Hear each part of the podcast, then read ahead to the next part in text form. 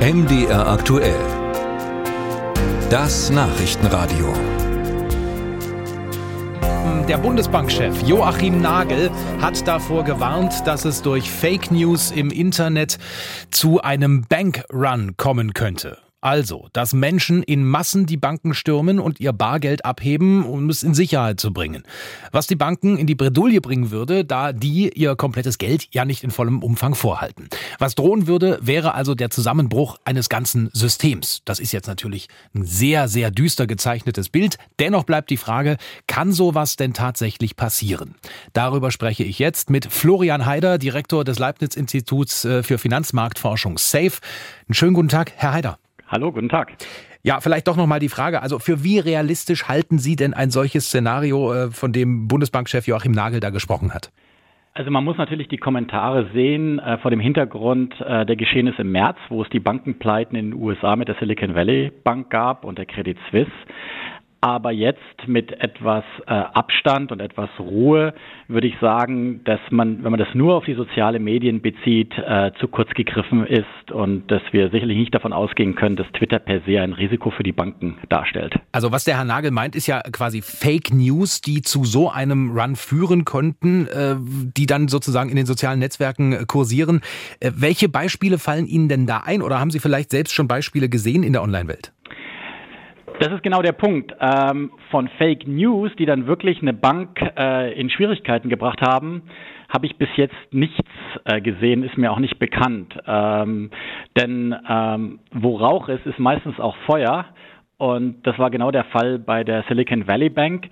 Den anderen Fall, der außerhalb des Bankensektors oft genannt wird, ist die Erfahrung mit GameStop während der Corona-Krise. Da haben auch die sozialen Medien dazu geführt, dass dort Verwerfungen äh, auf dem Aktienmarkt gab.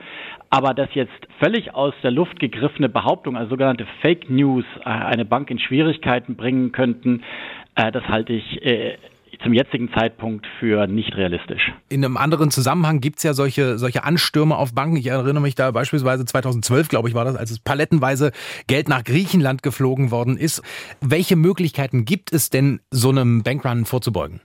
Also erstmal muss man sagen, die Möglichkeit eines Bankruns gibt es immer, egal wie gut oder wie schlecht eine Bank ist. Dafür gab es letztes Jahr den, den Nobelpreis für diese Einsicht, weil einfach Banken ähm, Sichteinlagen einnehmen und langfristig anlegen. Das heißt, wenn Leute ihr Geld wiederbekommen wollen, was sie ja natürlich jedem Zeitpunkt können und das in großer Zahl passiert, dann ist jede Bank hat ein Liquiditätsproblem. Also das gehört dazu. Und deswegen haben wir mehrere Sicherungsmechanismen gegen diese Schwachstelle.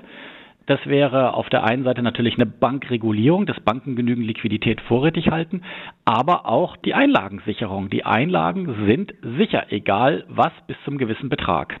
Was könnte sich denn vielleicht auch Grundlegendes am System ändern? Also jetzt mal Gedankenexperiment beispielsweise, dass die Banken mehr Geld vorhalten und unsere Vermögen nicht äh, in so einer Art nicht real greifbarem Raum hin und her schieben oder das äh, genaue Gegenteil, nämlich nur noch digitales Geld.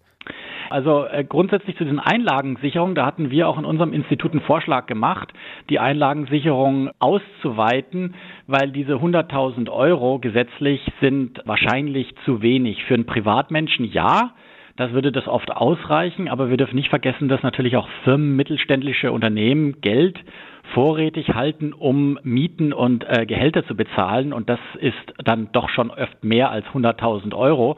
Und wenn die dann, äh, wenn die dann bedroht sind, dann kann man sich natürlich vorstellen, dass die Unternehmen schnell ihr Geld abziehen und das wäre ein Problem. Deswegen würden wir jetzt plädieren auf eine ausgeweitete Einlagensicherung. Jetzt hatten Sie noch kurz das digitale Geld angesprochen. Das digitale Geld ist in der Tat ein Problem für Banken, weil natürlich dann äh, das Risiko besteht, dass Leute Geld abziehen und Normalerweise sagt man, boah, das wird sich in Grenzen halten, weil es ist extrem unpraktisch, 10.000 Euro zu Hause rumliegen zu haben, weil das kann ja auch ähm, mal verloren gehen oder ist nicht 100% sicher.